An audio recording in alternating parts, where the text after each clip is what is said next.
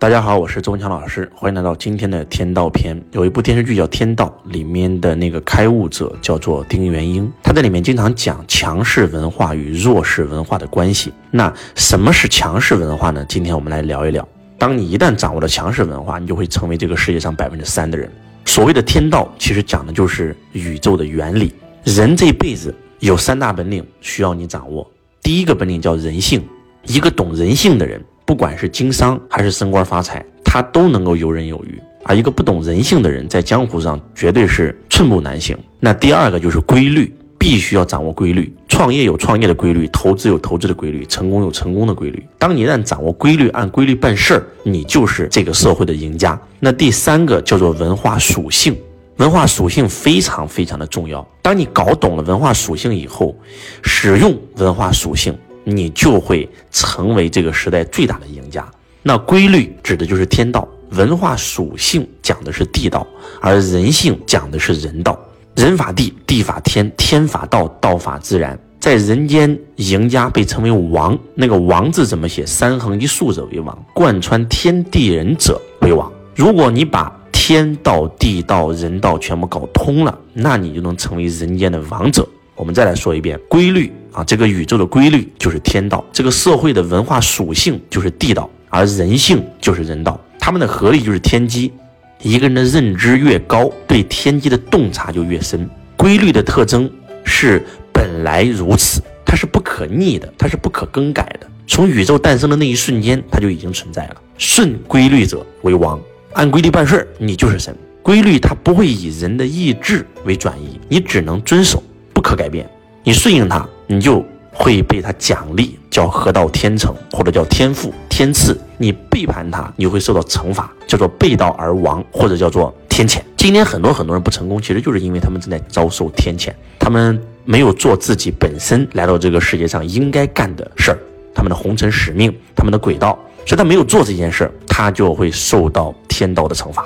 所谓实事求是，就是认识和遵守事物的规律。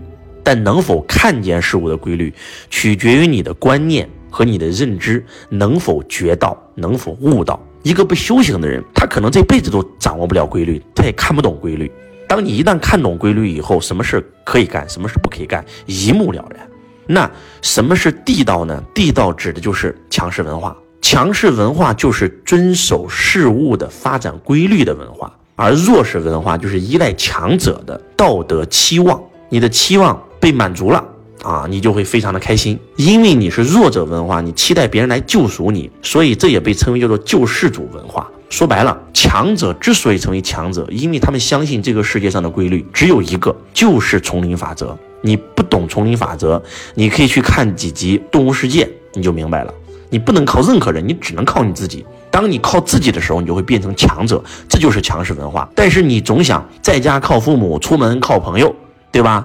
然后呢，在封建时代啊，然后呢，希望靠皇帝啊，然后呢，皇帝靠不上了，就希望靠那些侠客，那这就是弱者文化、弱势文化，总想靠别人。换句话讲，就是你会发现啊，这个世界上所有成大成者都是从来不借钱的人，从来不借任何人钱，就靠自己，这就是强势文化。而这个世界上很多混得很痛苦的人，都是到处借钱的人，这就是弱者文化啊。找他爸，找他妈，找他亲朋好友借钱，就是不想靠自己。所以，强势文化造就强者，弱势文化造就弱者。人类的世界跟动物世界本质上是一样的，就是弱肉强食，没有所谓的谁他能够跟你一辈子，更没有谁他能够帮助你一辈子。就像动物世界里，那狼要吃羊，那羊跟狼讲道理能行吗？讲对错，讲感情有用吗？对不对？狼天生就要吃羊，羊天生只能吃草。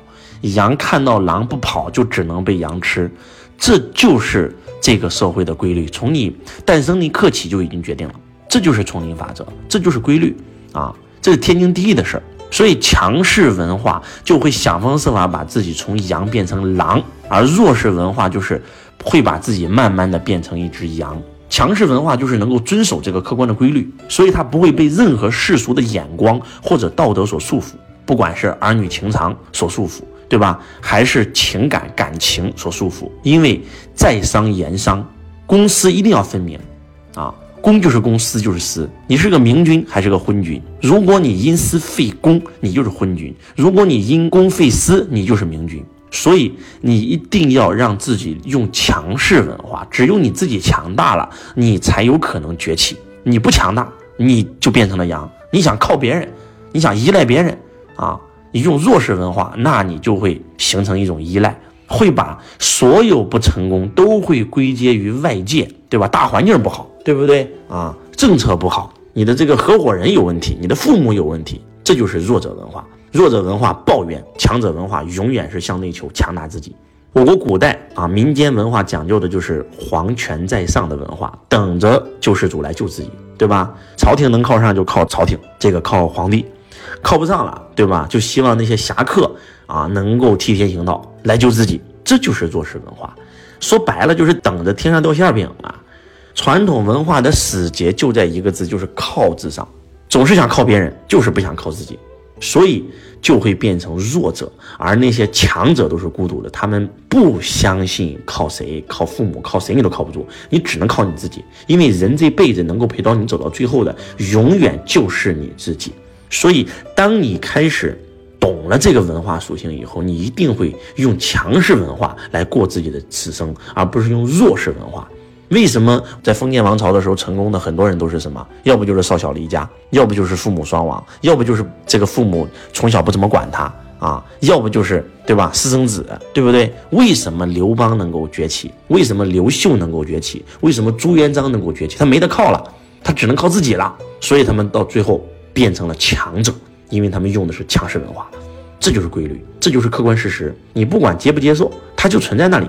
所以说，当我们搞懂了这个地道的时候，我们就要开始用强势文化来去过自己的人生啊！强势文化不是说你就要变成一个冷血之人，不接受别人的帮助，那也不是，对不对？